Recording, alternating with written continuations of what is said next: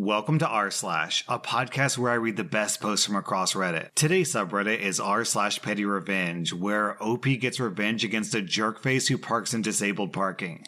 Our next Reddit post is from Little Miss Bunny Woman. Several years ago, my mom had to have knee surgery, leading to her being in crutches with limited mobility for several months. She was granted an accessible parking permit. My mom went to the market to do her shopping and used a handicap spot that she normally wouldn't even use, but it was the dead of winter and super icy out. When she came out, there was a car with no handicap sticker on it and this young kid getting out of his car parked right next to her car, making it impossible for her to get in unless she climbed over the passenger side. She was polite to the kid who had just left his car. She said, Hey, can you move your car so I can get into mine? And the kid flat out said, No, I'm just going in shopping. I don't have the time. And he just started to walk into the store. My mom said, I can't get into my car. Then the kid said, Too bad, and just took off. Also worth mentioning, it was freezing temperatures outside at the time. Well, this really pissed my mom off. So she grabbed the bottle of water in her basket and took her keys to push open the lock hatch on each door and poured a healthy amount of water in each lock. She managed to get into her own car through the passenger side door. Then she moved her car and waited. When the guy came back, he tried to open his car, but you guessed it. Each lock was frozen solid. My mom watched him struggle for 10 minutes and left with a smile on her face. My mom is kinda evil. Our next Reddit post is from Rosemary Fetus. I was waiting for my Greyhound bus to get here. I got to the station pretty early, so I was hanging out waiting for the doors to open and for them to check my tickets. I could tell that it was time to board soon since more people started showing up. I took that as a sign to get up and stand in line. Since I was there early, I was basically the first in line. All good. Then, this crotchety old grunt rolled up and deliberately cut in front of me in line.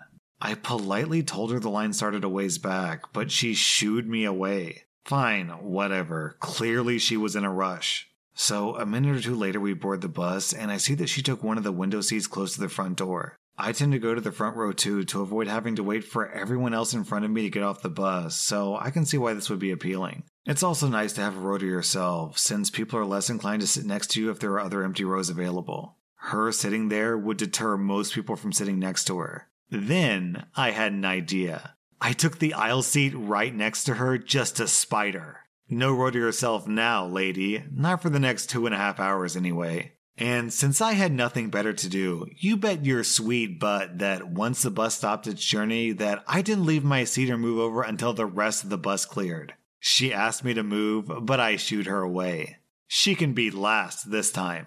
Our next Reddit post is from ABCD's Nuts. I take the train to work each morning and then again to get home.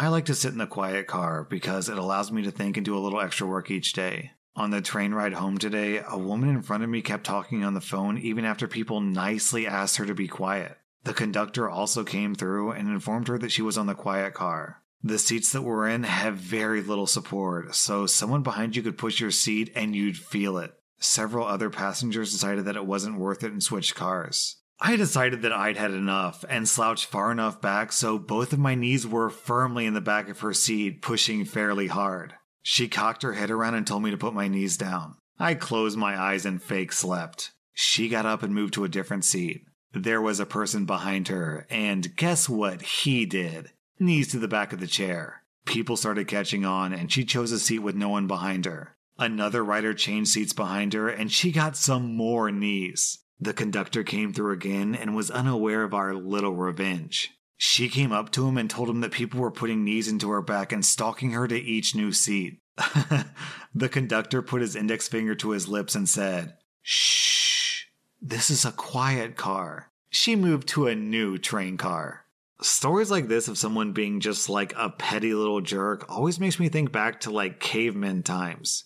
I always have to wonder if some ancient caveman was kind of a jerk to everyone for no reason. Did everyone just tolerate it, or did they like kill him, or just exile him from the tribe so he had to go hunt animals by himself? You know, like when there's only 20 people in a tribe and one of those 20 people is just a douchebag to everyone, would they just kill that person? I have to imagine that some of the times, yeah, they would.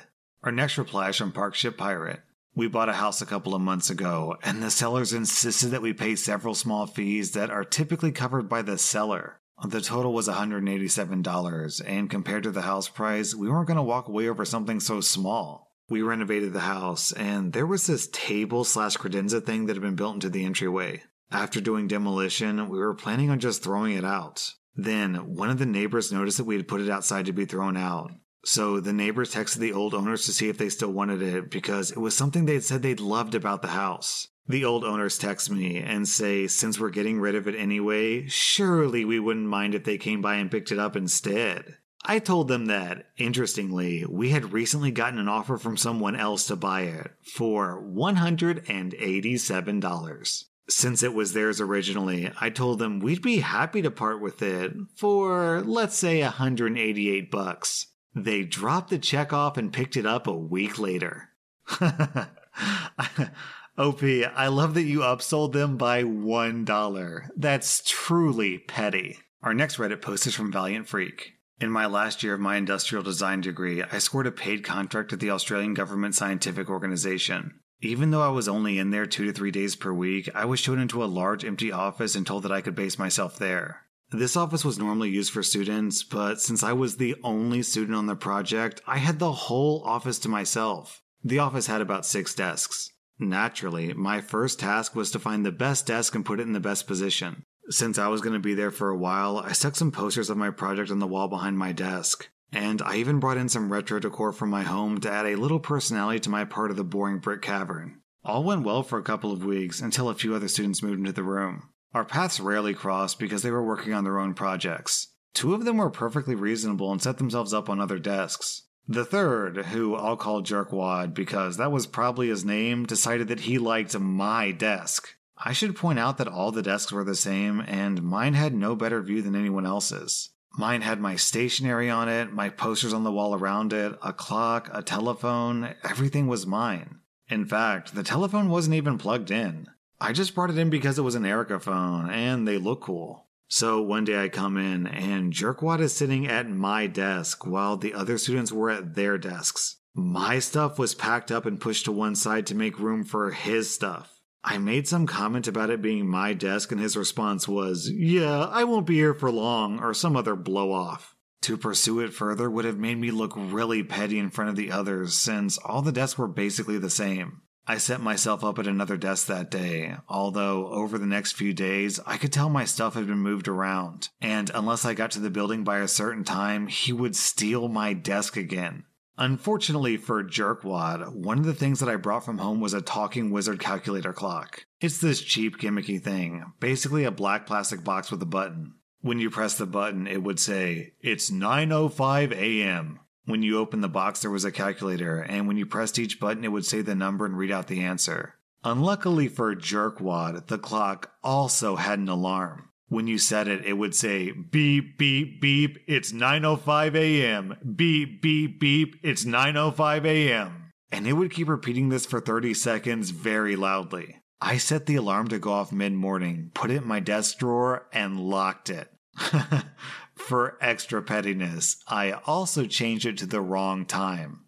These were sturdy desks, 1940s era, made from silky oak with inlaid green vinyl tops. It's not possible to dismantle them or open them with a different key. I then took the key home and didn't come back for another three working days. When I returned, I sat at my desk, opened the drawer, and turned the clock off before it could go off. When Jerkwad came in, he saw me and said, can you turn that bloody clock off? There's something locked in the desk and it scares the bejesus out of me every day and it won't shut up. I was about to smash the effing desk apart with an axe. I said something snarky like, Sorry, it does sometimes go off when other people sit at my desk. He never stole my desk again.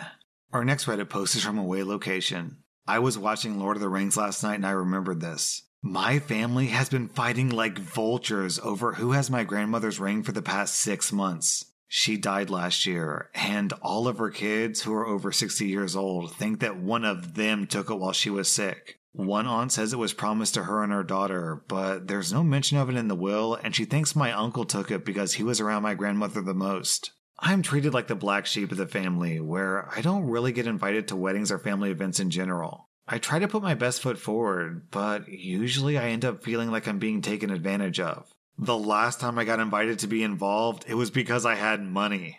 I also inherited my grandmother's house and they left it trashed and ransacked after her funeral, including locking her senior cat in a bedroom with no food or water. Luckily, I came by the next day, so he's still alive. When I furiously asked who locked the cat up and why, the answer I got was basically, Oh, I don't know. That's so bad. So, if you find that ring, can you mail it to me? What none of them know is my grandmother gave me the ring before she started getting sick. And she didn't tell anyone because she thought it would start a fight. Our next Reddit post is from Fixer of Things. A few weeks ago, my coworker was negating some minor protocols which left some equipment down overnight. He also didn't send emails to some of our remote teams regarding downed equipment. So I did him a solid, or so I thought, and sent him and only him an email telling him what he did wrong. The very next night, he did it again, and I brought it up to him again because no one wants to be a snitch to the boss, right? Wrong. The very next day, I failed to charge my phone and woke up to realize that my phone was dead and I was late to work, so I got dressed and boogied my sorry butt to work, which was only a five minute walk for me. I apologized for being 15 minutes late, and he seemed cool about it. Until I found out that he called the boss after only 25 minutes. Something no one on our team had ever done in my years of working there, claiming he was just concerned for my well being. Even my boss told him to just wait it out and that he was sure that it was just an accident and that it happens sometimes because my boss is effing cool like that. My boss even told me afterwards that it was no big deal and he couldn't imagine why my coworker would call him like that at 7:10 in the morning on a Saturday when there was literally nothing he could do about it. Then he asked me about a piece of equipment that had been left down for over 6 hours, so I had to come clean. I told him that I sent the coworker an email about it and that it happened again the next day. He asked me to forward the emails to him so he could address them with the coworker. He also asked me not to shield the coworker from incidents like this because it made the whole team look bad, and he needed to address it with my coworker personally. So now, every time I catch a mistake that this coworker makes, which is far more often than I thought, I forward the information directly to the boss so he can see firsthand all the mistakes this coworker makes. I haven't talked to this coworker much since the incident. I'm curious about his well-being though. Our next Reddit post is from Planner Denammer. I was sitting in a food court quietly eating lunch, minding my own business. It was crowded, so strangers would share tables. There was this one sole person sitting at a four seated table next to me. Every couple of minutes, someone would approach that table and ask the table hog if it was free to sit. He always replied, Sorry, my colleagues will be here soon. The entire time I was there, no colleagues came and sat with him, nor did it appear that he was looking around for them, as most people waiting for others to join will look around and wave them over. He just quietly finished up his lunch and left. It seems he just lied to have a four seater table all to himself when even people on two seater tables were sharing with strangers. Well, that's just not right. A couple of days later, I saw him in the food court again. I was in a bit of a mood, so I brought my lunch and pulled out the chair to sit at his table. As I was sitting down, he told me he was waiting for his colleagues. I replied, That's okay, I'll move when they arrive, I won't be long. He shuffled uncomfortably in his seat as I quietly ate my lunch. I felt very uncomfortable and my heart was racing. But I was pissed off at that table hog and I had to do something. If you choose to have your lunch in a busy food court, you don't get to live in your own little bubble. Our next reply is from Zyron Benedict. So earlier, the shop where I work had an unexpected customer surge and our paper bills for change ran out. Then there was a customer who paid a 1000 peso bill for a 600 peso item. Since we'd run out of paper bills, I asked him if he had a smaller bill. He sneered at me and said the customer shouldn't adjust to the cashier's problems. So, once again, I asked if he had a 100 peso bill, and if so, I could just give him a 500 peso bill. He became furious and screamed at me, saying that he would like to speak to my manager. Well, I am the manager, but he refused to believe that, saying that I'm too young to be one. I'm 24, but I look much younger than my actual age because of my Asian genes. Even after the other employees confirmed that I'm the manager, he's still really doubtful. He even claimed that HR probably made a huge mistake of hiring me. I'm really offended at his remark, but I maintained my calm demeanor while silently planning for my petty revenge. I went under the cashier and grabbed a bag that contains packs of coins, with each pack containing 100 one peso coins. I grabbed four packs and gave them to him. He was so horrified because these things are heavy. He began verbally assaulting me until the customers behind him got mad and asked him to leave already. He's still throwing a fit. Meanwhile, the customer behind him are laughing at his meltdown. Working as a store manager isn't the best job ever, but petty revenge moments like these give me short term entertainment. That was r slash petty revenge, and if you like this content, check out my Patreon where I publish extra episodes. Also, be sure to follow this podcast because I put out new Reddit podcast episodes every single day.